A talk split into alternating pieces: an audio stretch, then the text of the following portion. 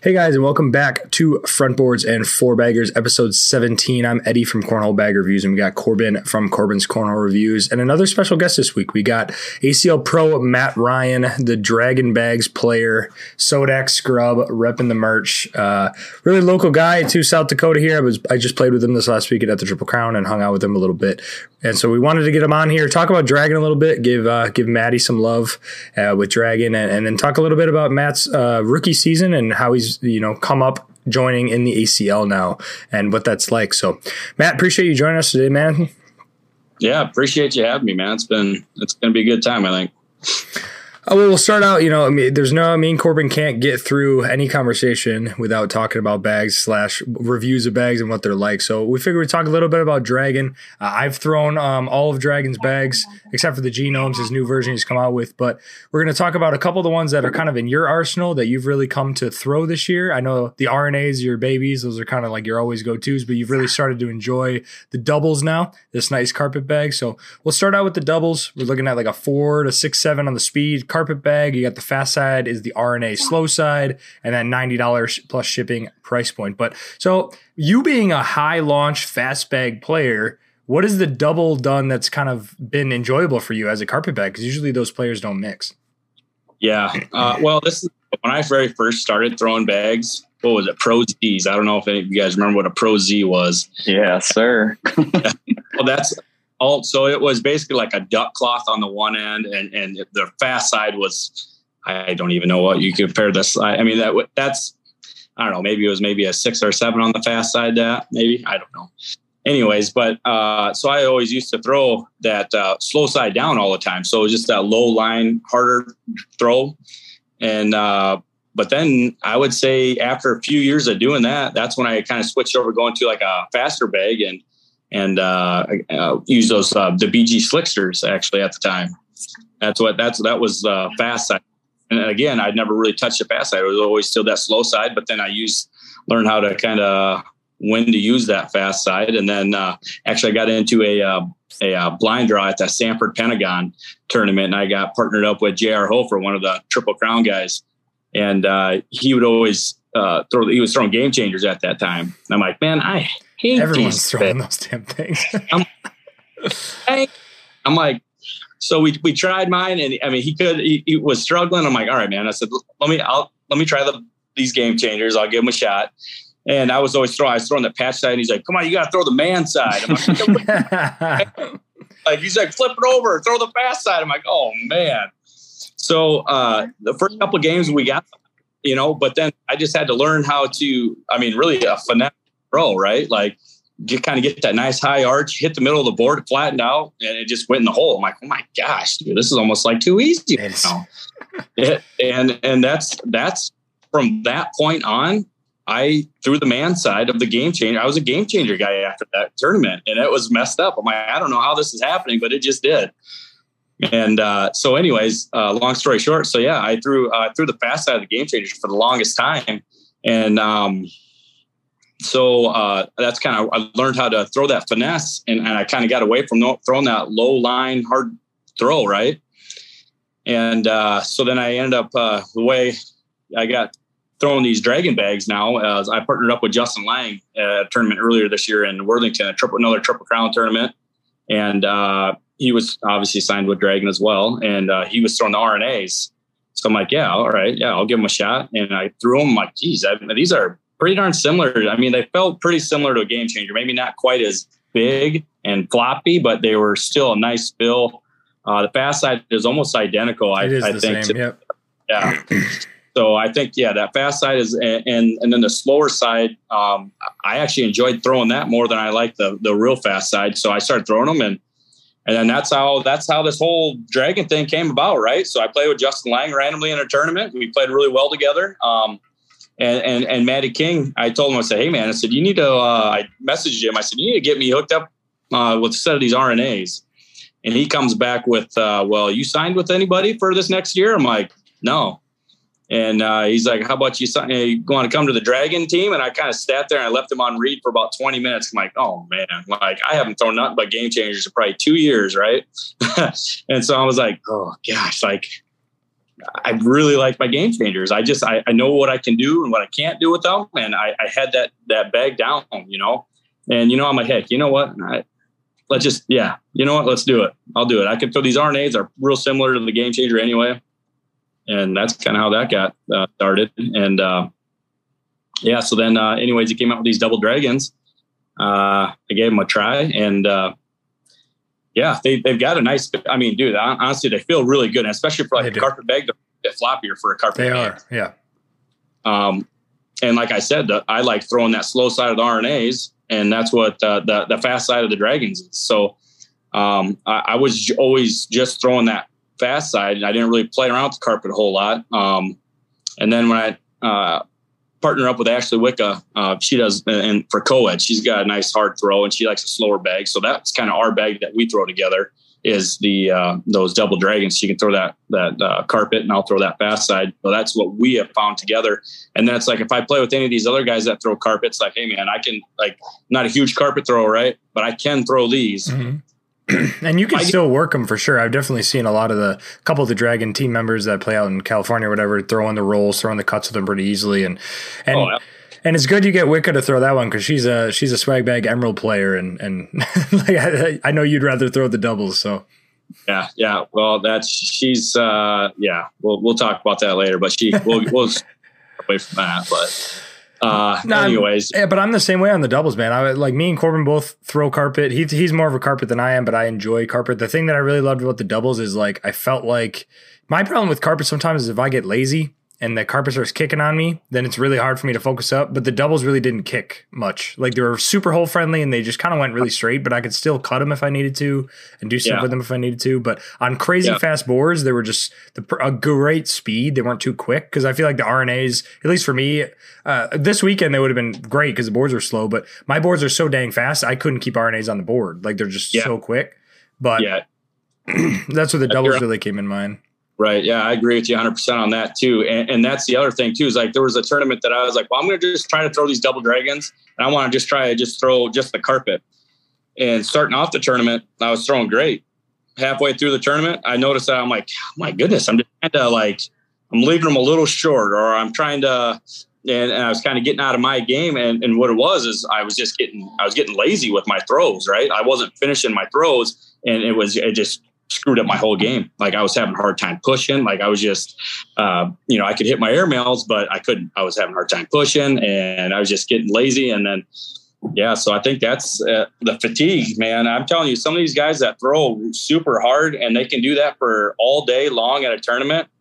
My gosh, I can't imagine how they feel the next day. Because I mean, I've just I've kind of turned into a wussy boy, you know, and yeah. throw these S bags, and it just I don't know, man. It's it's it's a it's definitely a different style of throwing for sure. Well, and it's like I watched a, a player this weekend throwing the Neptunes, and every throw he's like full whipping the bag like as hard as he can, and the and the bag is just to get it there. And I'm like, man, that's a that'd be tough for me to do for a whole day. Right. Well, and and that's the thing too is like I go from those doubles, and it's like sometimes I'm like, oh gosh, that one's gone. It's like it's like bar, bar, hardly gets up the board. I'm like, oh my god, okay, here we go. Like now, what are we going to do? You know, like I put up a blocker on unintentionally, but hey, that's going to it's sitting good. But just got to remember, you can throw those a little harder, and they're going to stay on the board. Mm-hmm. That is the perk. That's it, it's that's uh, it's just but in your mind and, and your muscle memory, as long as I've been throwing those uh, faster bags, it's it's tough to kind of go back and forth. Oh, like 100%. I. And so, then uh, I guess the real question is Gen one or Gen two or Gen three game changers. What were you throwing? I was throwing the Gen twos. Okay, I yep. threw against a dude throwing Gen ones and singles yesterday, and uh, and I, I was telling Corbin this. I was on. I had my last bag. Like he threw his last bag, and um, I literally had to step back because I was laughing so hard at the what those bags would just do every round. It was like every round. I was like, he airmailed. It missed the hole deep, hit the board, and slid back down slowly and went in the hole. And I'm like, I'm like, what am I witnessing? This is the most ridiculous right. thing I've ever seen. 65 year old guy just murdering me with game changers. Yeah, I, bet, I, bet, it was one of the West River guys. It had to have been like, uh, is Brett, I oh, think. Brett, Brett Yeah, yeah, he just murdered me. It's just like, what am I watching? He's throwing right to left cuts, left to right cuts. I'm like, these things have magnets to whatever he's got to do. There, there were his orange ones, weren't they? Well, his these were his red, or maybe they were orange. Oh, they were so red ones. Yeah, yeah. Him and, and those other guys. I mean, uh, like Lonnie and Ruben, theirs are orange. They've got some Jeff Oh, yeah. orange. Oh yeah, yeah, those guys are tough. That's you know that that that's they're not lying when they say you know they get some guys in their sixties coming up with game changers. You better bring your damn A game, put a You better blocker be up. scared. We said this in a podcast, and I've said this to people. This Mhm. weekend. If you see two six-year-old dudes walk up to a board with a dirty set of game changers, you're screwed. You're so, screwed. like your block game better be on, and if you're a fast break player, you better learn how to throw a block real fast. right? Lie because you ain't gonna be able to keep up with those guys, man. They just stroking it. Up the middle every time. But I guess that leads bit into the RNAs. I know Corbin, you got a set of RNAs, but Yeah. that's more of the six eight speed, more the Costello speed range, that kind of all slide speed range, but like not super wide like the game changer, but still crazy hole friendly. The six material, it's the that's the fast side of the double as well. It's a the reason I want to give mad props to maddie King is he's one of the only companies I know of right now that's using a material that I've never seen before in terms of like no one else is using that herringbone fast six material that I've never seen anybody and, and it plays so good. And so the fact that he, it, it- like the bagsmith himself, you know, coming up with another one, but the fast side, and, and he would get mad at me if I didn't if I didn't say this, but the fast side's the OG razor material because I, I said it was the game changer material, and he commented on my post. It's like, no, that's the OG razor material. I was like, all right, so that's OG Yeah. razor fast side, right? uh, but eighty bucks plus shipping on the website, so super affordable. Um, but obviously, this is your go-to bag. So why is this your go-to? bag? I mean, I guess it's the transition from the game changer. But are you able to throw that slow side now? Or are you mostly on the fast side, or what, what's kind of your play Yeah. style with those?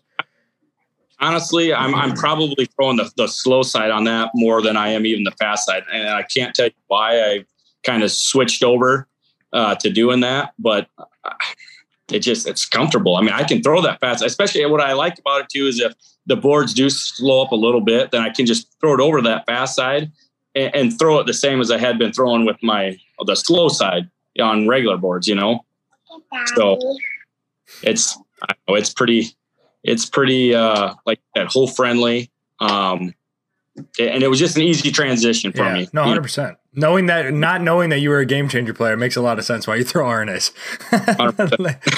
but I mean, I would say that's why the majority of the ACL in general throws fast bags. I mean, it's just you got to get them near the hole and they just go in. And and most of the ACL Yeah. players, you're uh, racing almost every game. You're just four bagging, four bagging, four bagging. So doing that with carpets going to be a lot more difficult than doing it with a you know a RNA type bag or something along those lines. So right makes a lot of sense. But I'm glad you really you seem to be throwing really really well with those bags. I really enjoyed my time with those bags. Uh, Corbin's actually got the set that I had before, so Yeah. I already broke it in form and everything. He doesn't have to do all that Oh, yeah. work. But no, uh, but I'd love to transition a little bit into the backstory. So Corbin, you want to take his backstory a little bit, like how he got into it and whatnot?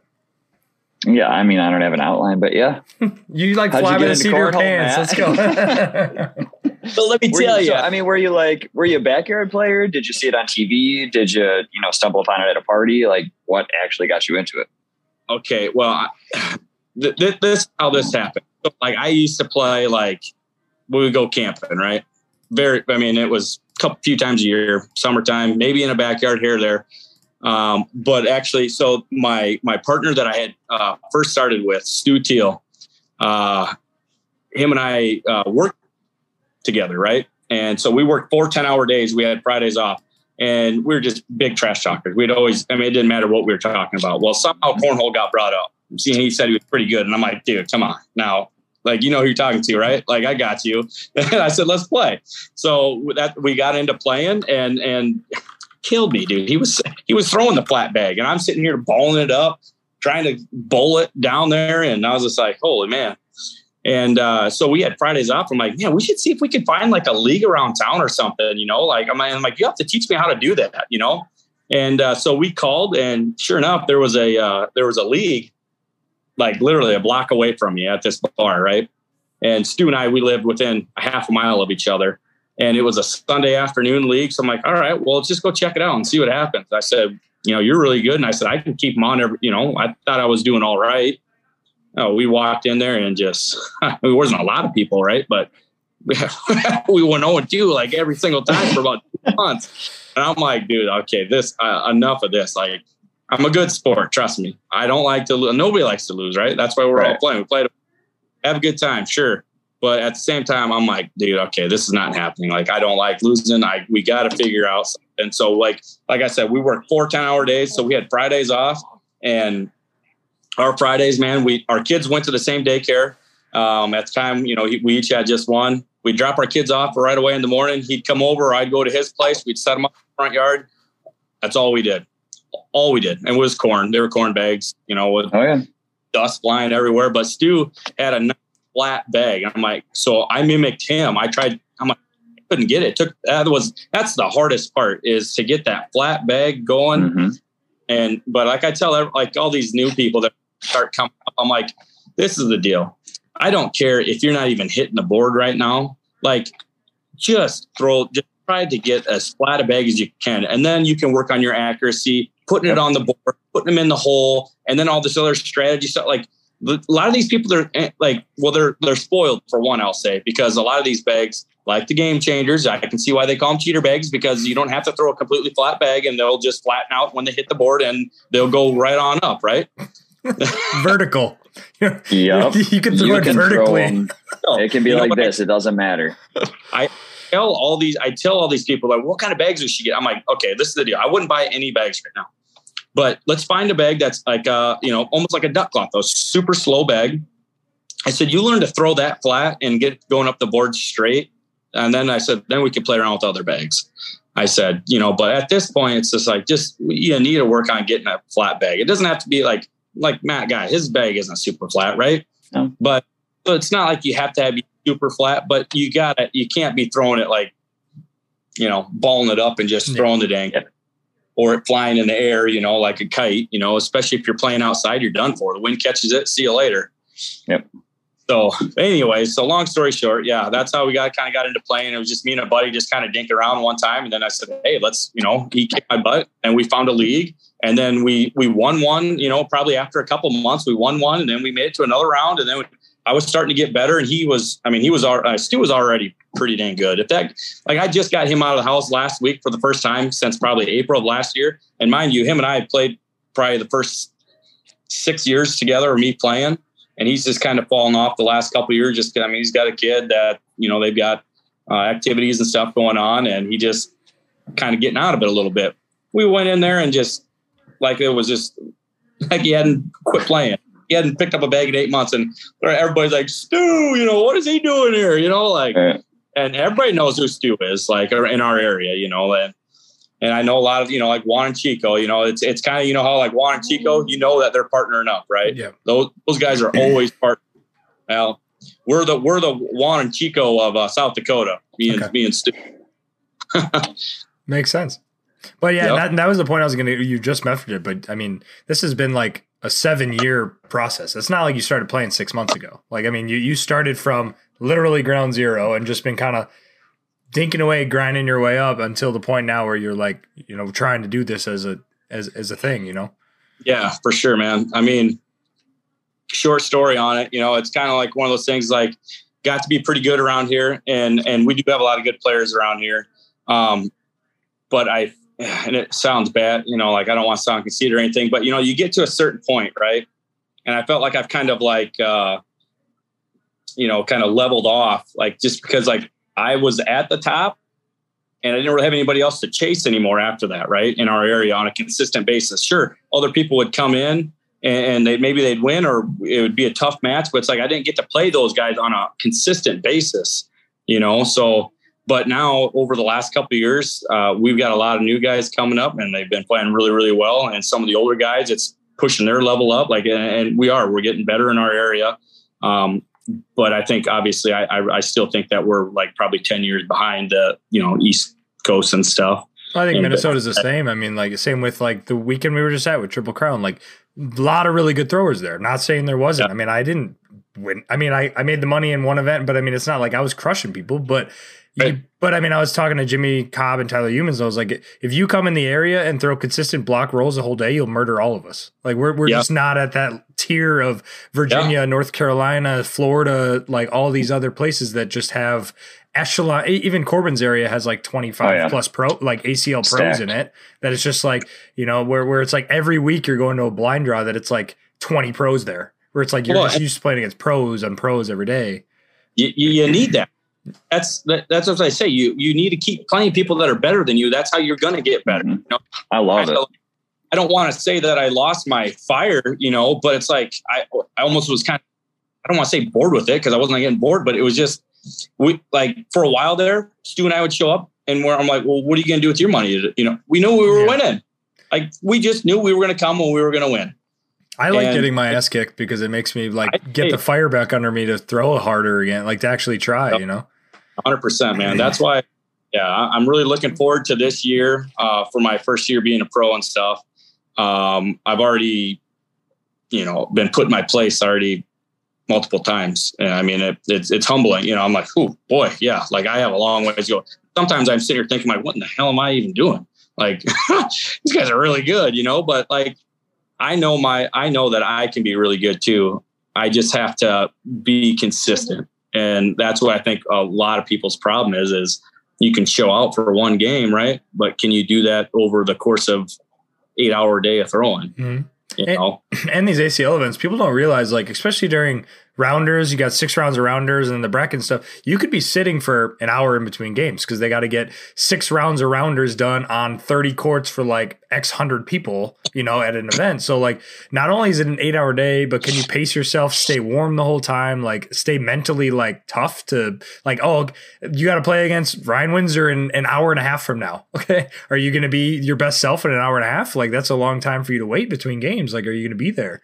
Uh, I mean, that, that's just the grind. And I know you played with Ryan Windsor this weekend at doubles, and I know me and you had a conversation in between where I think you were being a little too hard on yourself. I think you're worried that you were like, you know, not, but I think all these people that, especially anybody that's coming up or a rookie needs to realize is you guys are good enough to play, and now it's just about getting that experience. I just think it's the the experience thing is where all of us are like, especially me lacking. Like all of us are lacking. Like if you go to your first big event and you like get crushed, that doesn't mean you're bad. It's just you're not. You got nerves you never had before. Like I know you were telling me you're playing with somebody that you're like I re- like.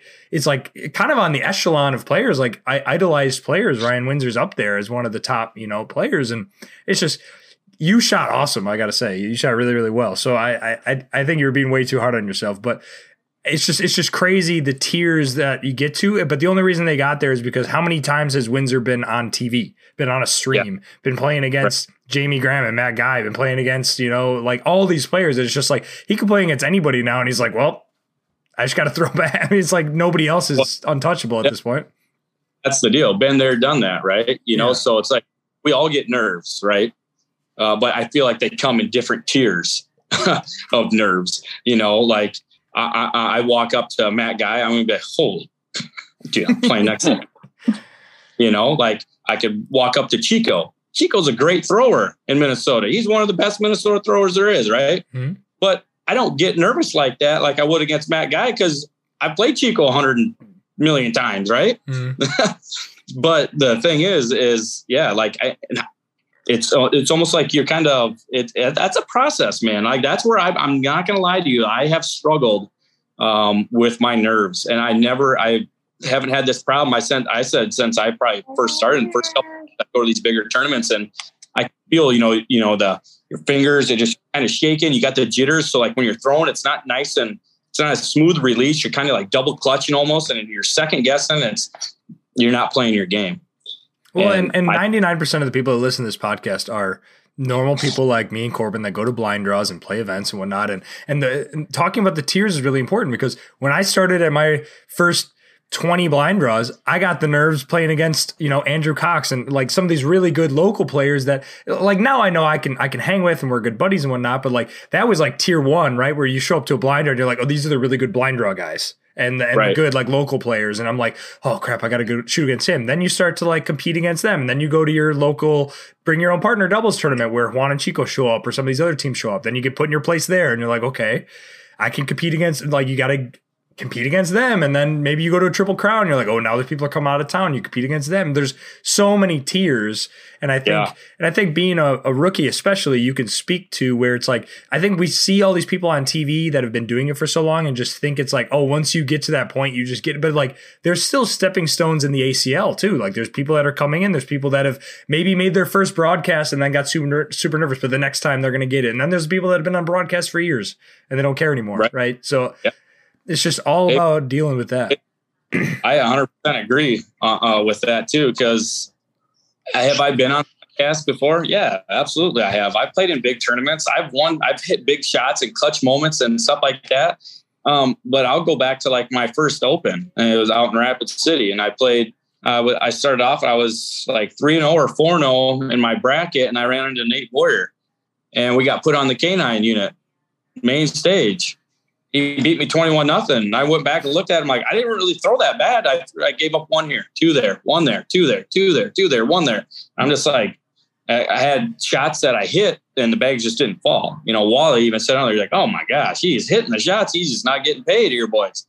And it was true. Um, but it, it gets to be frustrating. And, and I was, yeah, it's nerve wracking. It's like you said, you got, you took that next step up. And now I hope the next time that I get up on there that, hey, know what? I've been here before. Let's just let's go play your game, focus, and uh, just got to kind of do your thing, man. It's it's tough. Well, I think it's really important that you went back and watched that game and realized it's like I didn't shoot bad. I got one, a two, a two. Because I think it's very easy to be results oriented in this game, uh, where it's like you go to a tournament and maybe you go two two when you were expecting that you should have beat these couple teams or something, or or you lose 21-0 and you're like, man, I got crushed. Well, when you watch it, you're like, well, I competed with them fine. I mean, you get him on a different day where the bags are falling and stuff, it could be 21 0 the other way, you know, where it's yeah. just like you can compete. But especially when you're coming up, I think that building your confidence with that, knowing like, oh, I competed that whole game. The score doesn't show it, but like, it's not like I was outclassed or anything, right? Which, which well, I think is important.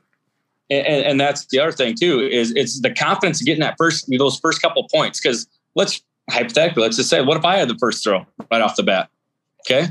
Now, now he's chasing a little bit, and I'm getting the one, I'm getting the two, I'm getting the one, I'm getting, and I just, and and he gets those bad breaks, like you said. You know, it could have been easily the other way around.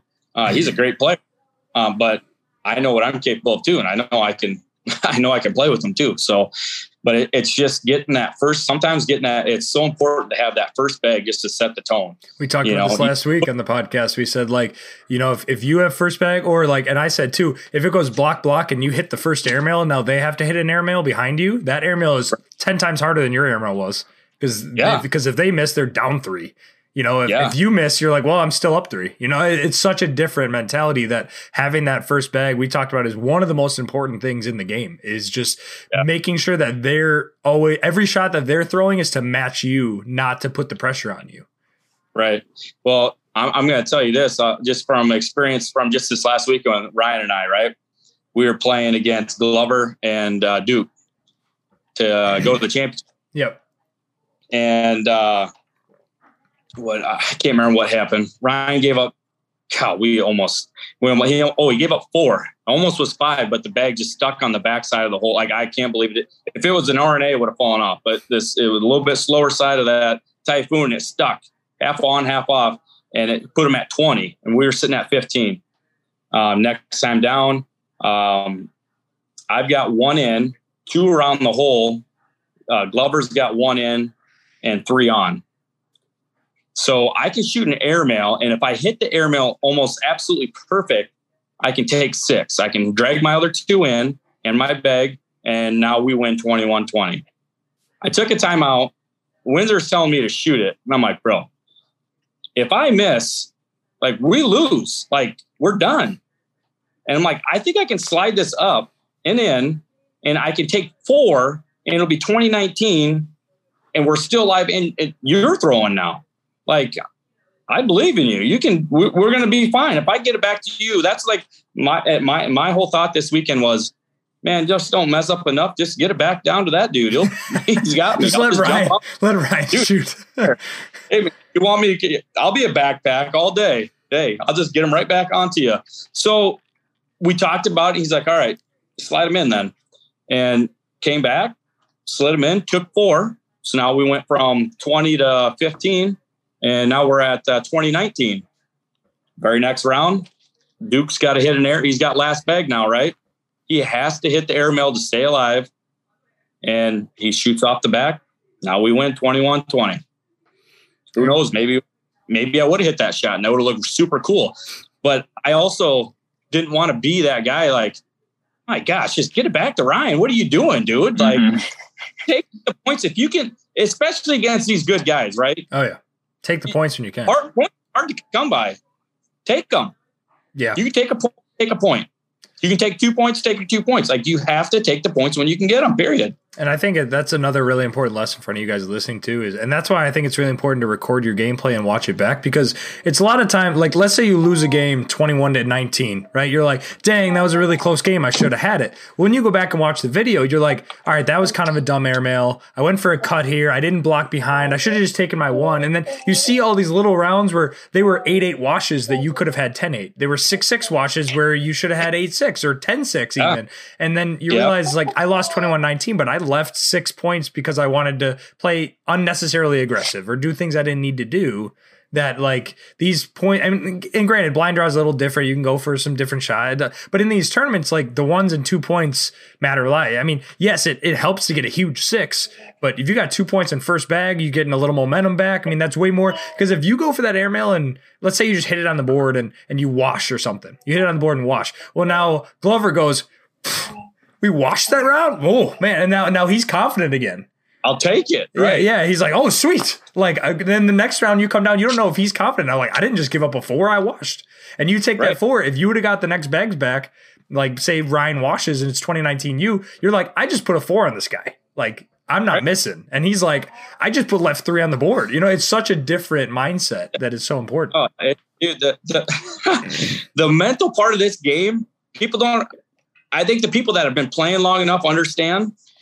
Um, but I still think, obviously, I'm I'm still learning on it, man. The mental part of it, man, it, it's tough. Like, I feel like at the beginning of my rookie year so far, obviously, we're just going to start getting into where you know we're going to be going to nationals. I'm going to be playing in a couple more opens, um, and and some of these other big tournaments and stuff. But it just, I don't know, man. It's it's. I was focusing on. I don't want to say it's not the wrong things because it's part of the process, right? But I'm like getting these shirts and these hoodies, and I'm the only one that's I'm taking the orders. I'm writing down. All right, all right. Eddie Eddie wants this, and he wants it in white with the pink and this size. Is he paid? Is he not paid? And then I'm turning that order in, and then I'm getting them all, and now I'm like bombarded with like ten boxes of hoodies and t-shirts. I'm like, oh my god, now I got to go back and all right, so this guy ordered this one on this side. And so now I'm like focusing on stuff, you know, yes, yes, this is helping me to be able to afford to travel to do this stuff, right? But it's taken away from me really putting the time in, the extra time that I need to focus on my game and work on my game. Mm-hmm. And stressing about, okay, I got to go talk to this guy about the sponsorships here, or got to go do this. And I feel like I can't be the only one, especially us rookies. No. Some of these other guys that have been doing it for a few years, they've got their sponsors already locked up from the year before, the two years before. They, it's just, it's sign a new deal, you're good to go, right? Um, but for all, all of us new new guys uh, and gals, I just think it's um, it's, it's it's draining. It's been tough, but I quit. It's it's his daughter next to him. I just want to quit. no, it's like I feel you too. And me, me and Corbin talk about it all the time. But like you know, we're we spent like me and Corbin the last couple months because it's been cold and we can only play indoor events. You know, we're finally just we we're only really throwing the bags that we want to throw and we're just playing events and trying to actually play good cornhole right now. Before this i'm recording videos i'm editing i'm doing vlogs i'm doing yep. i'm doing merch and jerseys i'm doing bags and all this other stuff. Same what you're saying is like at the end of the day when i go outside i have so many bags after review. I don't even throw the bags that i throw. I'm throwing and like you said, it's so hard to go from carpet to a game changer. Well, I'm doing that every. I'm throwing six sets of bags. I'm throwing a eight ten with a four six carpet. You know, just back to back, trying to like break them in, and it's so hard to like get get any consistency without without putting the time in. Right. Yeah. Absolutely. And and and the other the other thing too is um you know Whitney and I are playing. We're partners, right? And I think the one thing that is so important is just team chemistry. Can you like be there for your partner in a way that like relates to them? You know, like are they a big rah rah and they like you talking a little bit while they're throwing, you know, or are they just kind of like they just want to sit there, not really say a whole lot, don't show a whole lot of emotion, you know? I I feel like I don't know. We've only played once with each other so far. Um, but she's been pretty uh, that that I remember that turn. You know, when we did play, she just like if I'd have a bad game or bad shot, dude, you're totally fine. Mm-hmm. Like she made me feel good for missing and stuff at times. I'm like, my goodness, what you're being too nice to me. Like just tell me to figure it out and get him in the hole. well, and that's and that's but, how many years did you play with the same partner? That maybe that was what he would have said to you. So you're like, I need you to tell me to stop being terrible. like that's what yeah. I'm used to, right? And yeah, and and my doubles partner, like you know, I I the reason chemistry is so important, I, I see him stop following through. I can tell he's getting nervous and doing stuff, and then I'll take a timeout and just be like, dude, just throw the bag. Like, like you're not right. throwing the bag. I can see you not throwing the bag, and then he'll yeah. just reset, and all of a sudden, ten times better, right? But it's boom, boom, boom. Yeah, but it's knowing that your partner needs this right now, or like, and I am a big rah rah guy, right? Which is why the big blind draw we did pretty well because the guy I was shooting with was like big rah rah guy, and he he missed an air mail. I'm like, shoot the next one, like you know, because I, I knew he needed that to get pumped up. And well, let me tell you something here real quick. When when I you know Ryan and I are partnered up like I put a lot of pressure on myself, right? Like I'm trying not to, but I'm like, okay, Ryan Windsor is a few people that are in Ryan Windsor's class, right? Yeah. And I'm still kind of trying to work my way up. I got I have a long ways to go, and I understand that. But I, I, I kept saying to myself, okay, if I can play up to my abilities, maybe this will be an opportunity for me to play with them in, in the future. Or maybe it'll be an opportunity to where I'm looking for somebody and he talks to one of his boys. Hey, dude, I played with Matt Ryan out at Triple Crown. Played great. You know, like I, I, if if I didn't have a partner, I'd partner up with them. Mm-hmm. You know, so recommendations, right? Um, so, but I just kept thinking to myself, my God, you know, like I just I need to play good. I need to play good this weekend, man. But you're putting uh, all like, this weight on yourself, though. You know. Yeah. I started off and it was a little slow and I wasn't throwing very well. And, and then I kind of, I told Ryan, I said, okay, like Ryan's a super quiet dude. Mm-hmm. Doesn't say a whole lot. You know, he just, drill, you know, like they just are kind of mute. It looks like they just don't say a whole lot, which is totally fine. That's just the way they play. Right. Um, but like, again, when Stu and I play, like, come on, man, let's go. You know, you got this, you know, like, and I feel like for me, when I talk a little bit during the match, it kind of releases some of my nerves. That's me. Okay kind of a thing for me where it just kicks the nerves out of me. Where if I sit there and I'm quiet, I can just the the nerves are just like building, dude. And like, and I can't throw, and I'm overthinking. I'm like, oh my god, I got to start talking or something. So I told Ryan, say, hey man, I'm gonna have a couple more drinks here, and I'm starting to feel pretty good. Like, I'm gonna probably start talking just a little bit. hey, do whatever you got to do, man. I'm like, all right. So then, towards you know, started playing, and I started kind of getting to be his little cheerleader. Come on, Ryan, let's go. You got this, you know. And like, and, and that helped. That was more for me than it was for him. Sure. I need to get that off my chest, and I'm like, you know, I think that's that's. Uh, I think that, and that did. It helped me with my nerves a lot throughout the games, especially then once we got back on the K9 page and stuff. Like, obviously, there's times I wish I would have maybe thrown a little better, but I think we all have that. But well, and I stopped you too after one of your games because I was I, I actually was talking to Windsor after one of your games and I was like Windsor, how, like you know how you guys playing? And he's like, and his first response was, you know, I'm just not shooting the best, but I'll get it. And then because and this is after that you told me that you really wanted to shoot good with him, and I pulled you aside after one of your games and I was like, dude, I just asked Windsor like how you guys are shooting because you were upset you guys lost the game or you weren't shooting good or something. And I was like, Windsor's first response is like, I need to shoot better. So I was like, he's not even thinking about you, like, and I think that's right. what people misunderstand is like when Matt Guy misses a shot and he's he's pissed at himself. Like, you know, like he, they're so much more focused on their playing because I think when you've been playing for long enough, you're like, I can do what I can do and they're going to do what they're to do, but I can't control that, you know, like yeah. it's not my fault if, you know, so I was That's, telling you, I was telling you, I was like, just get it, bro. Like he believes in right. you, know? Yeah. Yeah. Yeah. Dude, telling you that, that was an experience. That was so fun. And that was, my goodness. Like you, listen, listen to this. Ryan Windsor was my second option. what? That's how, how dumb does that sound? I was supposed to, I was supposed to be playing uh, with John Fuentes. Something come up and he wasn't able to make it, and and then here comes Ryan sitting in the wings. I'll partner up with you. I'm like, what? I didn't know that was an option. okay, yeah, really, really, like you really want to do that? And I'm sitting here thinking to myself, I'm like, all right, this dude's just he's gonna no show on me, and he? And here he is. I'm like, oh my gosh, let's go. you know, and you know, he stayed with me this weekend. We we had a good time. I feel like we we kind of built a little bit of a relationship. Um, and yeah, heck yeah, man. Uh, I'm a huge fan of Ryan Windsor yeah, now. You know, really like, cool guy. I've looked him before, but I never didn't know him really. And I, you know, I'm still trying to get to know him. He, dude's a good dude, really good dude, super chill. Enjoyed every second that we hung out this weekend. So that was great. Well, Corbin, you want to go into uh, like what it's like being a pro and and like the travel and stuff upcoming and everything? Yeah, Peanut lets me, man. she's on another level again today. Right next to yeah, she's she's playing with sand or whatever. Um, yeah, so I mean, we kind of touched on this. Um, I mean, I just kind of want to go into it a little bit further. What is the hardest thing for you? Because you're saying the nerves and the consistency. So if you had to pick one, which is harder for you to dial in, like controlling your nerves or being consistent throughout the day when you're kind of starting to get fatigued and it's been a long day? Yeah, I would, I would probably, I'd probably say the consistency, honestly. Like, okay. it just depends. So honestly, it kind of bounces back and forth because there's times where it's like, I start playing real well and I don't have as many nerves.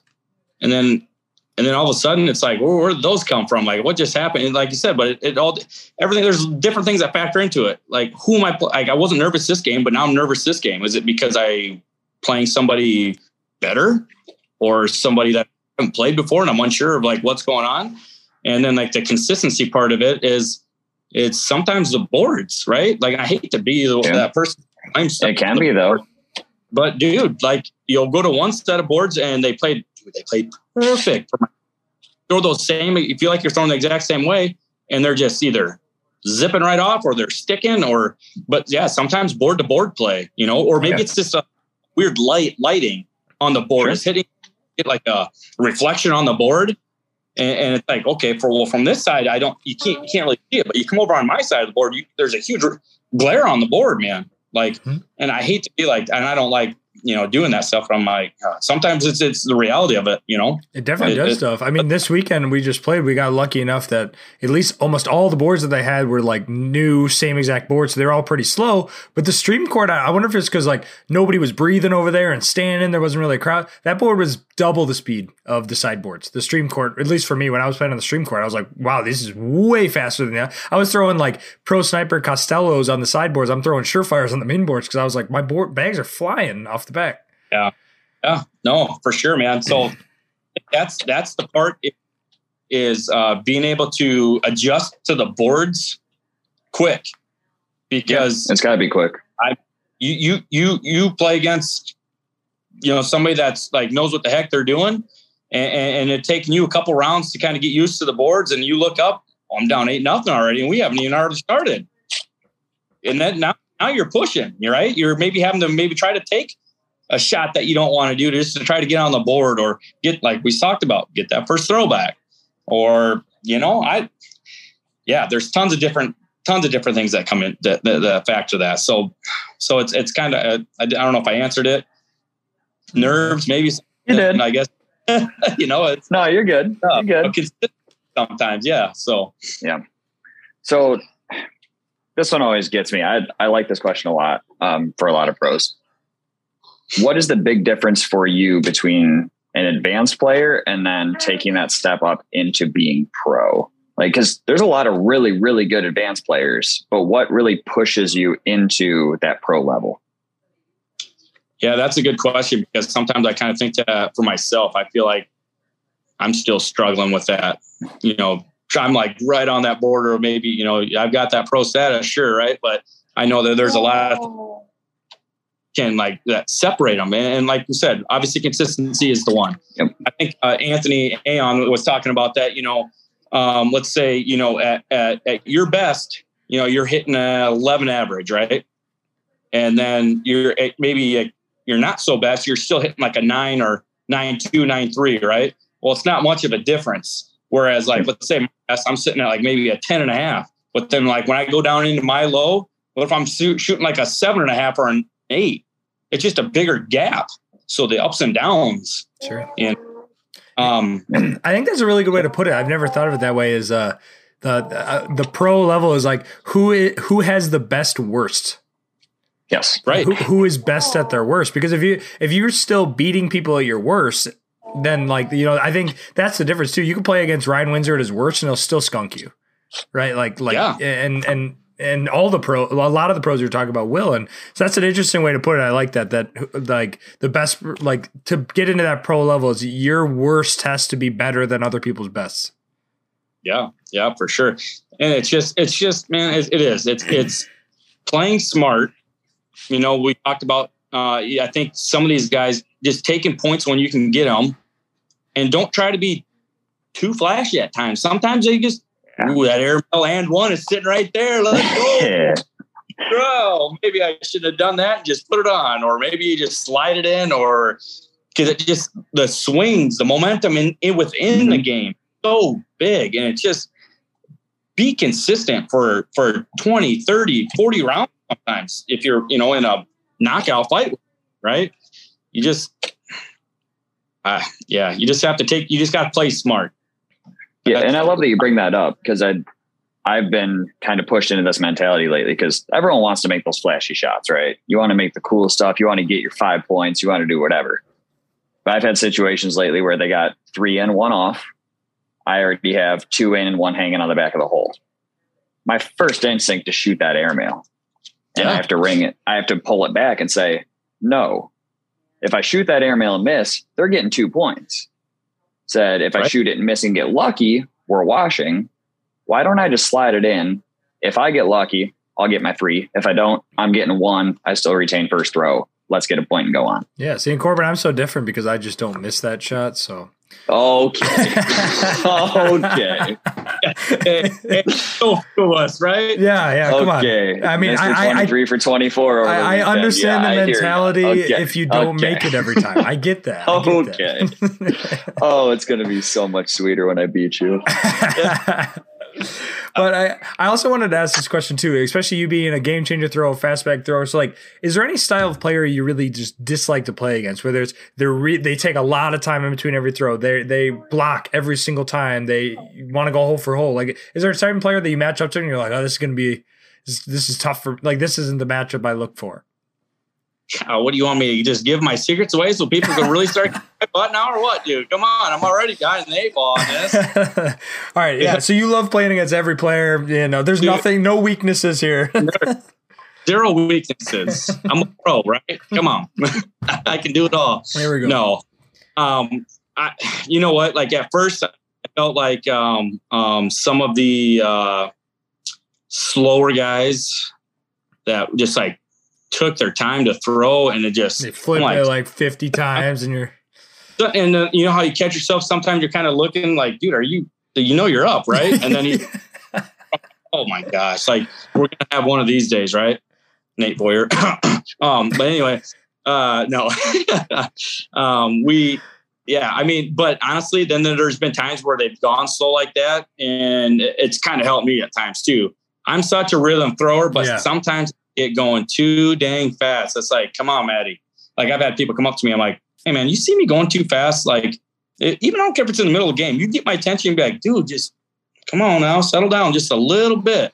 Like you're going way too fast. Sit there and think about it. And that's what Ryan told me. He's like, he's like, that last bag, he's like, you guys like the board people, half these people in three quarters of these people in here, like that bag's hardly even done moving. They're already stepping up throwing. Give it a second or you give it a couple, two, three, four seconds you and know, I, and, and, I catch and, people all the time off of that because, like, my partner, for example, really, really fast rhythm thrower, and when we're playing against each other, I'll throw a third bag blocker, and he'll already be in his backswing, and then he'll stop and look at me like, really? Like, you know, I was gonna, I was already ready to slide it in. I'm like, well, you, like, we got to figure out the status of the game here. You know, I knew yeah. we were gonna do that. You know, it's like, yeah. but there is a lot of people. I mean, I was telling Corbin I want to make a video of like stereotypes where there's the the bag flip guy who waits like 20 minutes, and then the guy who's staring at you waiting to throw because he's so antsy he wants to go. But it, it is true. Yeah, well, and, and, this is the deal. You know what I've tried to do to uh, slow myself down is is leaving three bags on the board and, and picking the one up, throwing one bag at a time. Where I got I bend down, doing, yeah, pick up, bend down. I that for a while, and I did that for probably a year, year and a half, and then I quit, and then I kind of picked it up again for a few more months, and, and I just kind of quit doing that again here re- recently. I picked and started picking them all back up again. Um, I'm just, I just have to have it in myself just to slow the heck down, man. And Corbin's a four on the board, pick up one at a time guy, and and I, I do that when I play yeah. against teams that I think are better than me. Like when I play mm-hmm. Juan and Chico, I leave them on the board because I force myself to like because my first instinct every time is I'm going to throw a cut. I'm going to throw this. I'm going to do that. Like I, instantly like I see him the where his bag's going, and my mind's already like I already know what I'm going to do. Where like when I play against a better team, sometimes like all right, take the extra second, make sure that's the sh- right shot before you just chuck the bag. You know, because I I think that's important to make sure that you know what you're doing, especially when when I'm playing against people that I feel like I need to get the one, the two points. I'm like, all right, smarter is better than faster now. Yeah, for sure, man. Um, and then and then I, I guess a little bit on being a rookie, right? So, like, like where are the areas that you think you need to still improve on? Like when you're going out to practice, like is there a certain like are are you, are you like all right, I need to work on this. My push is lacking. Like like like what are the things that's kind of come out of the woodwork after you've played this level of players? You're like, wow, this is not where I thought it was. Yeah, I mean, I, I know I need to work on on on my push my push bags. Um, hitting them a little more square, hitting them. You know, I was talking like I talked to Ryan about that this week. I'm like, man, I struggle pushing sometimes. I hit it, especially with the faster bag, right? It hits and it deflects. Yeah. That one I'm hitting will hit and it'll go in, but my other bag won't follow it in. It'll maybe go left, kick left, kick right. Um, what do I got to do? He's like, you got to hit almost basically the bag and the board at the same time. Oh, like, sure. so you just so what are you what are you looking at? Are you like picking a spot on the bag?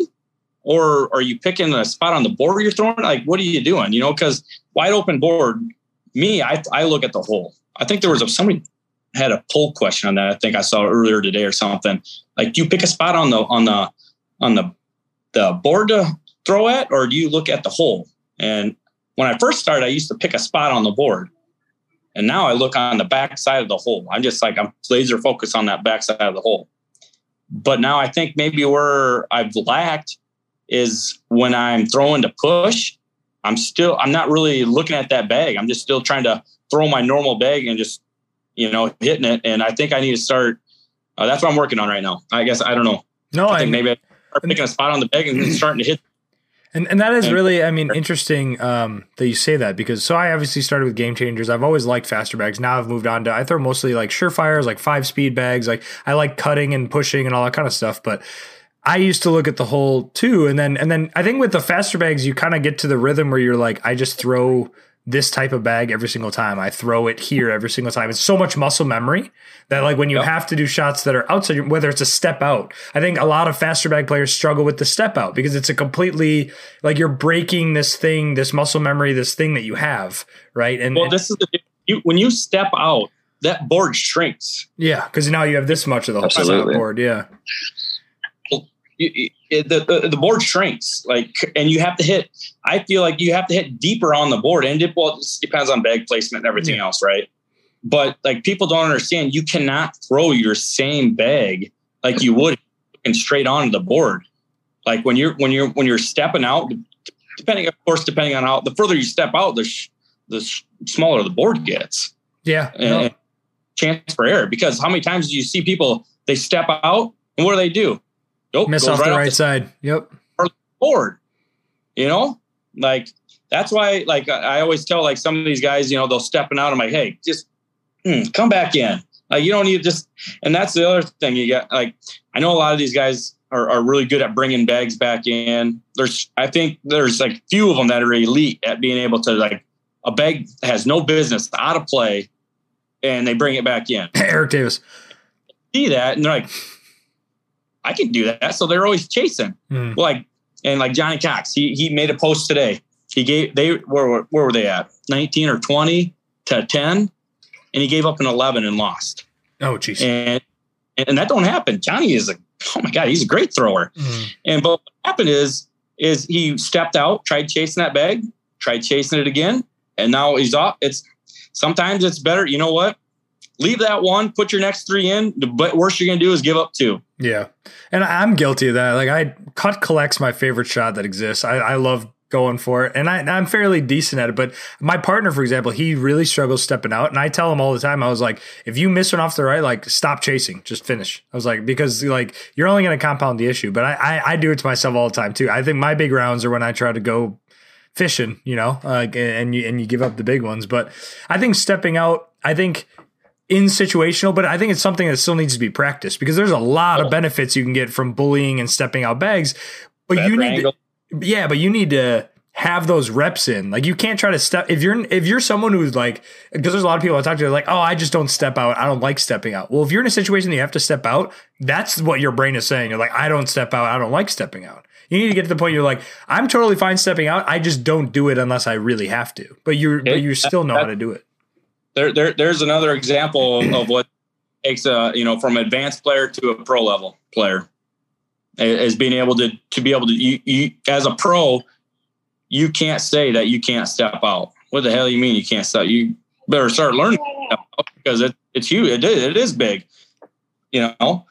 But you just have to. It's it's one of those things like you do. You got it You have to put the time in. You practice it. Period. It's plain simple. It's just like anything else. Your airmails. You ain't gonna just show up to the board and start hitting them. Like you have to put some time into how. When am I releasing the bag? You know, uh, there's shouldn't be a whole lot different than your normal slide bag, but you know, maybe releasing a little, a little higher, a little harder throw. I don't know. Well, and see where you look at for uh, air or for your normal bags is how I look at air airmails. I look at the reflection that goes in the back of the hole. That's what I stare yeah. at when I shoot airmails because it makes me yeah. like because my airmails are always three inches short. So I stare at the. I'm like I'm going to hit that little glint of light, and that makes me finally actually throw it hard enough. But uh, you yeah. got, but how many hours of practice did I find before I realized, oh, I could stare at this little glint of light? You know, I, I went outside and threw 100 airmails in a row. And after I left 50 short, I was like, well, I got to figure something else out because this ain't working, you know, but the time in. Yeah. Um, a little bit on it. so let's go to your throwing style just a tad because I, I, think I didn't realize how high you throw it until I actually watched you play like this weekend and, and like because because you're you're almost Damon Dennis high like you're really high uh, like yeah. and, and, you got a step have you always stepped has that always been always. kind of thing yeah that's like I said I, I my partner and that's what he did and that's what I did I've tried not stepping for a while and it doesn't just doesn't feel natural to me so and I always ask people, you know, oh, they want you want to try to get eliminate as much movement as possible, right? That's probably true. Uh, but if it's not, it doesn't feel comfortable to you, like do what feels comfortable and and, and adjust, work on that. You know, like work mm-hmm. on getting it better. If that if you're a stepper, then just work on getting better with stepping. You know, like Matt Guy steps and look how good he is. Yeah, optimize optimize the step at least if you're right. going to do it. Yeah. Yeah, yeah. It just it's like anything. You just got to you got your own technique, and you just work on your craft. That's all you're. And I think one of the things you notice too with um, steppers in, in, in particular, I, have been w- watching this a lot more, and it's w- when you see no steppers and carpet players in specific, you know, Tyler Cobb, like they have these really big backswings and really around and whatnot. I think uh, um, uh, Samantha Finley is the only stepper that I see that actually has like a big swinging throw. Because like when, when you say reducing movement, I think most steppers reduce movement by the arm swing. They're very straight back, straight through, very short swing because you're getting a lot of the power from the step. You don't have to have this swinging backswing. But well, you got all your momentum going forward and carrying it. Yeah. I mean, and and I do a little modeling follow through because I think it's. Uh, I used to be a stepper. I just changed recently, but I still need. I felt like with step I could follow through straighter like at the hole very easily. So that's so that's what why I do the follow through thing. But again, it's finding those things. And you know, Corbin and I both transitioned to standing still within the last six months, and it's it's yeah. just a process. But then it's putting in the hours doing that now. It took me, gosh, I went through a throwing slump of like a fifty videos where I just sucked. But you know, but that was part of the process. You know. Right. Right. Um. Yeah. So talk a little bit about Dragon Bags. So I, I guess you said you joined them and, and whatnot, and and and but when you've transferred around bags before, I guess duck cloth the game changers to these, like, do you think it took you a long time to get used to the way it felt and the bead and the size and the and, and what you were saying? You knew everything you could do with a game changer, right? Like you knew what the shots you had. Was it how, was that a large process or was the R&A pretty easy transition? Uh, I would say it's still a work in progress. Um, I have people coming up to me all the time. They're like, "It seems like you're kind of struggling sometimes when you're throwing these." You know, I'm like, "Well." Maybe I don't know. Like I feel like I'm throwing okay, you know, but yeah, I mean, like deep down, yeah, I mean, there's it is it is a little bit of a process, a little bit of a change. Maybe they, you know, play a little bit different, obviously, but uh, you just I just got to get the time in. I, I, sure. I threw game changer strictly for two years. That's all I threw. Sure, I didn't throw. I didn't even own a a bag. I sold everything else. All I had was game changers. so yeah. I'm, I'm so, glad we could finally be friends now that you're done with that stage in your life. Uh, good. No. um, And I guess the so and then we'll move on a little bit to the the Whitney Martinez thing as your doubles partner um, going into this ACO rookie year. How did that combination kind of happen? I know, and now since then she's done a couple of the TikToks. You guys been doing fun stuff, but like, were you friends beforehand? Was it just like, hey, we're both rookies? Like, um, we actually got so I, I, met her for the first time at our uh, Deadwood tournament out in uh, Deadwood, South Dakota, we have like this uh, South Dakota Colorado Cup thing that we play for, you know, and we keep team points. And now Minnesota's starting to get into it, and we used to have Arizona, and mm-hmm. and now New Mexico getting a bunch of people. There was a ton of teams out there. I think there was like 118 random draw teams this earlier this year. Anyways, her and I were both out there. We chatted very little. You know, we talked a little bit, introduced ourselves, whatever, blah blah blah. And I had actually um, you know, was gonna I, Gino Delicia from uh, Colorado. Him and I had talked about partnering up, um, but he had signed with Ultra, and he was kind of looking for another Ultra player to to to play with. And he was like, "Well, you know, I was talking to you know Whitney and I had been talking to, and I know she's looking for a partner. Well, you know, maybe hit her up, see what's up." I'm like, all right yeah no i mean i guess i don't really know a whole lot about her you know and and uh, i said all right, let's just give her a shot. I, I hit her up and I was like, hey, how's it going? And that's just basically, I'm like, you, would you be interested in wanting to partner up this year? And she's like, oh my gosh, absolutely. I'm like, dude, all right, cool. Like, did we just become best friends? She's like, yep. I'm like, okay. do you want to do karate in the garage? Yep. but you, I'm like, uh, we, we gonna, I, I suppose we're going to be doing some type of TikTok. I'll think of something, she says. So that was the Darth Vader thing or the, uh, uh did you see our TikTok that we did? Yeah, together? the one where it's like like where you got to call a partner or something, and then yeah, yeah, yeah that right. was good.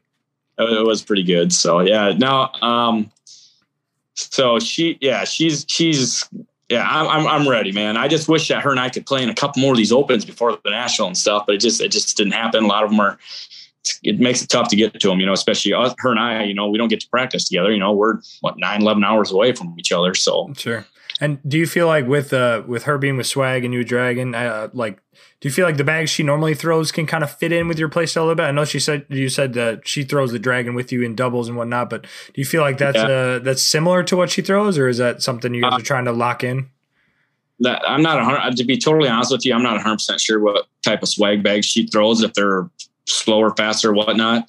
Um, I think she likes a maybe a little bit slower of a bag, but when she threw the RNAs, she's like, "Well, those actually felt like perfect speed and everything for me. Um, I think, and I feel bad for her because I think it's going to be a little more of a change. You know, like I'm gonna be throwing the same bags probably all day long, right? Singles, double, or all weekend long, whatever. Or she's going to be kind of switching back and forth. So that might be, you know, she's going to be throwing in women's, um, and she's throwing swag, or you know, because she's with Yeti and Yeti throws swag, so they're going to be throwing that and women's. And then if you know singles, she's going to be throwing swag, and then doubles, she's going to switch over and throw dragon, and she, hey, I trust her. She says she can do it. She ain't can be. So I'm like, well, all right. And we'll then, see how it goes. And then I guess uh, practicing, right? So you're like me. It's cold, really cold. so, so how much practice are you getting in? And, and, and if you are, is it just mostly blind draws and events, or are you actually getting just actual practice in? Well, this is the deal. I we have probably three nights a week during during the week that we can throw. Um, I can also set up in my house and throw, but I can only throw from the ones like I can't play yeah. against anybody. That's not fault, but at least I can get the reps in, and I got my ceilings high, high enough where I can I can set up. Yeah, you do need high um, ceilings. Yeah, yeah, well, yeah. Kind of, got vaulted ceilings, so I have never. I, I think I, I, kind of lucked out. I would. I, I don't. I end up ever hitting the uh, ceiling at all. So luckily for that. But uh, so I can do that in my house a little bit. Um, the only downfall is you just can't practice with anybody, and and like stepping out is a little bit tough in my place just because I've got a, a kitchen island I'm trying to work around, or I got to move my couch kind of over at an, a little bit of an angle to you know so I can step out from the one side and all that. But uh, it it does it's it's good enough for that. But um, but when I do go to these uh, blind draws or, or league and stuff, um, I always make sure to try to stay late or come early. Just that way I can get that, you know, 15, 20, 30 minutes of just good practice or whatever I need to. Well, and that's another tough the tough part about being from this area where where we said we're like 10 years behind in our areas and uh, because for damn near six and a half months a year we can't even go outside. So it's like and so finding an area that i mean hope you got a friend with a pole barn that great good for you. But i mean these guys in north carolina florida louisiana it's like they just go outside every day. They like they can throw yeah. whenever they want all the time all day if they want. Yeah. and we just don't get that luxury. So i think that's that's definitely one of the biggest barriers to entry in our in our areas in general. At least in corbin's area they, it's cold but they have enough pros that there's a good amount of facilities and every night of the week you could go to something if you really yeah. wanted to because there's just so much going on.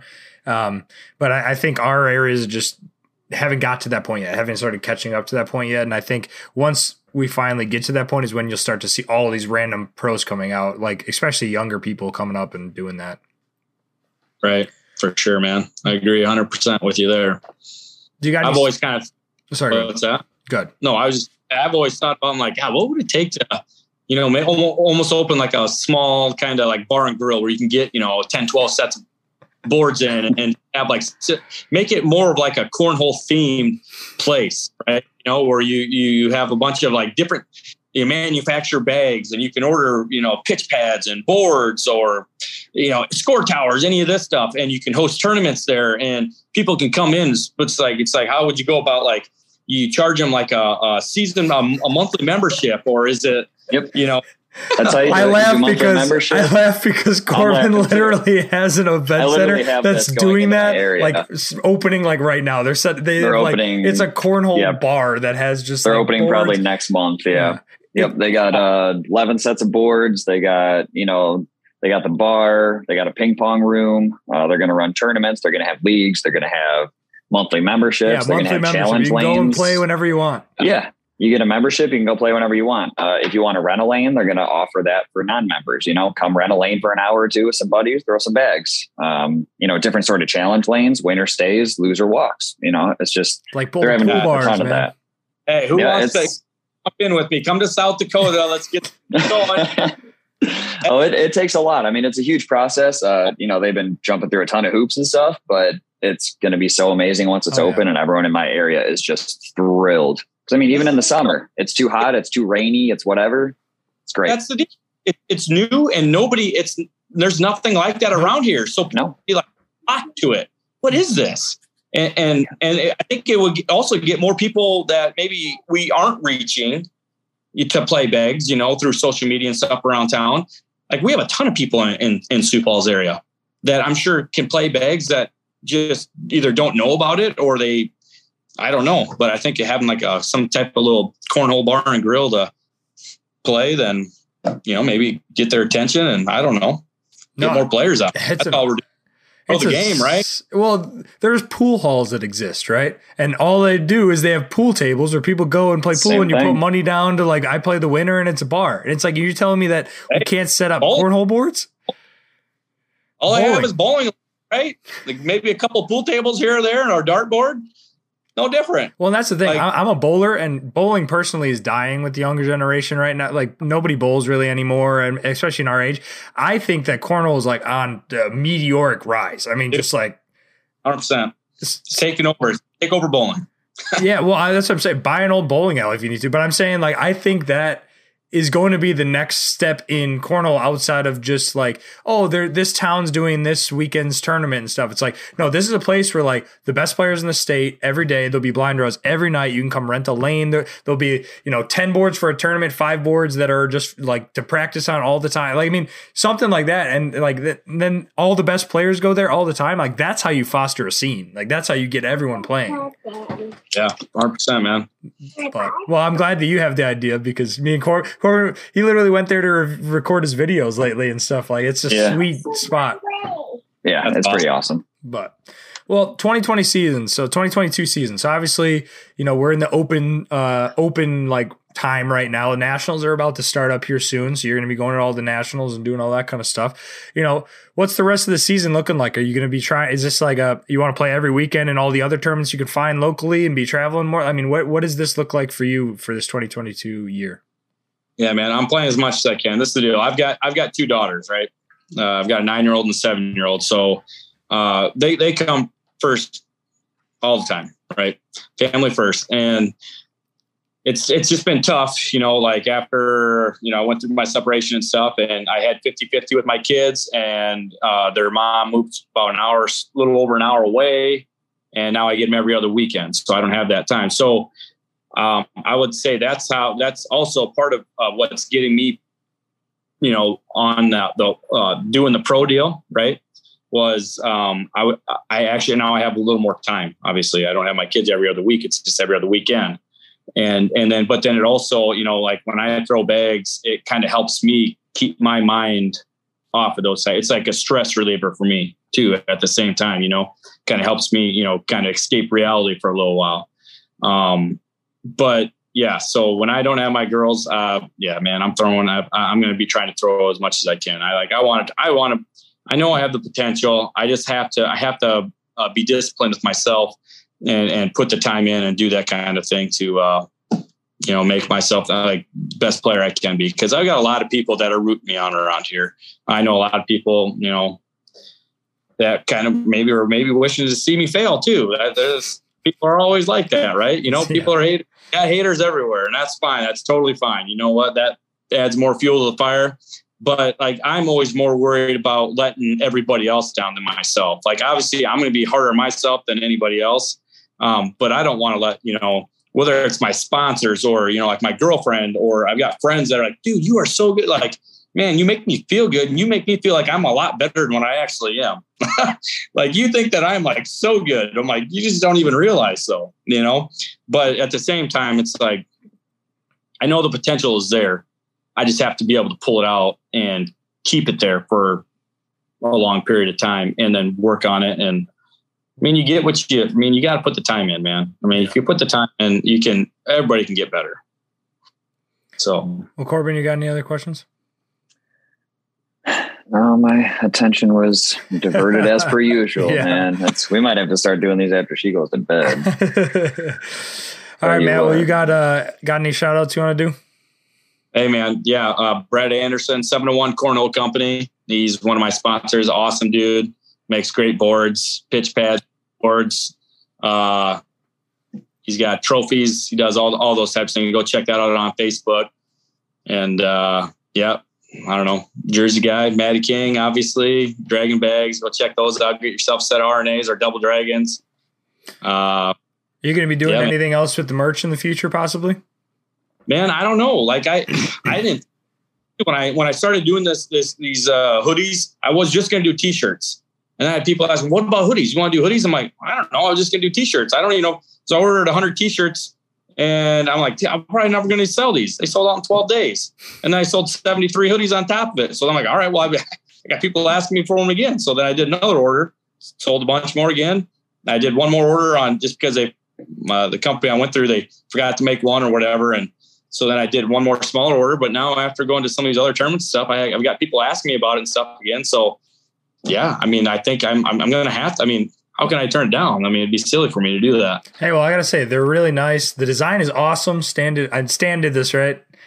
Yeah. Stan, yeah. Stan did the twist ink. Yep. He did, uh, he did my for me. Yeah, he killed it with the design. But well, if you decide to do a merch shop, make sure you get that on Facebook because I think a lot of people would enjoy supporting yeah. an up and comer man. And yeah, hey, people, they can they can hit me up on Facebook too. Hit me up in Messenger if they are interested in something like this. I'll I can uh, you know, maybe I'll do another run of uh, hoodies and t-shirts. Maybe just do like the one color, the black and the blue seemed like was a huge seller. You know, I saw you, you know, you got the pink and white one, which is awesome too. And, uh, but yeah, yeah, for sure, man. I'd be totally down with doing that. It's real nice material too. It ain't the cheap stuff. It ain't no Hanes. Hmm. So. Well, really appreciate you hopping on and talking to us for a while here. I think a lot of people like I think you're in that transition period where I think a lot of people that listen to our podcast and our content in general are trying to get to, which is like I'm doing really well in my blind draws. I'm doing what like what does it even take to be there? And just seeing somebody else is like, hey, I mean, like that's where you came from. You've been doing it for like six plus years, and the fact that it's like, all right, you're trying to do it. You realize there's there's a lot of room to grow, but like you you got to put in that work and do it. So I think you know if you're someone listening to this, you want to do it, like you can do it if you put in the work. You know, I mean, it's out there. You just have to be consistent. And 100. Uh, percent Just you put the time in, man, and good things will come. You have to stay patient. You're not going to always have good days because uh, it's the valleys and lows and highs and lows, man. But eventually, good days will come. You know, you have a couple bad weeks of throwing, and it's frustrating and you're like, God, just quit. And it's like, no, just, you know what? Sometimes the best thing to do, put the damn bags away for a week or two. Don't even just walk away, come back and just pick it up and you, you damn, all right, I'm doing not too bad. Sometimes you just have to do that. Maybe you just have to put the bag down for a few days and just take a break. Alrighty, well, appreciate you stopping by. Uh, it was really nice to talk to you. I think it's uh, a lot of a lot of relatable info in here, and a lot of a lot of insight that I think me and Corbin were like, dang, that was some good insight, especially from someone who's kind of uh, like me and Corbin's level of like stuff that we struggle with and decisions that we make and whatnot. So that was really, really fun. But everybody listening, you know, appreciate you guys stopping by for another podcast. Uh, it's always fun being able to do these things and get some people on for you guys to uh, to listen to and get new opinions about. And we see the word pro player, but sometimes you don't see the person behind the pro. And I, you know, I've hung out with Matt, really, really awesome guy, really fun to talk to. So I wanted to make sure we get him on here and and, and really get his name out there because I think he's got a lot of big things coming. So appreciate all you guys listening, and we should catch you guys up in uh, the next week. Uh, thanks, guys. Thanks, man. Thanks for having me.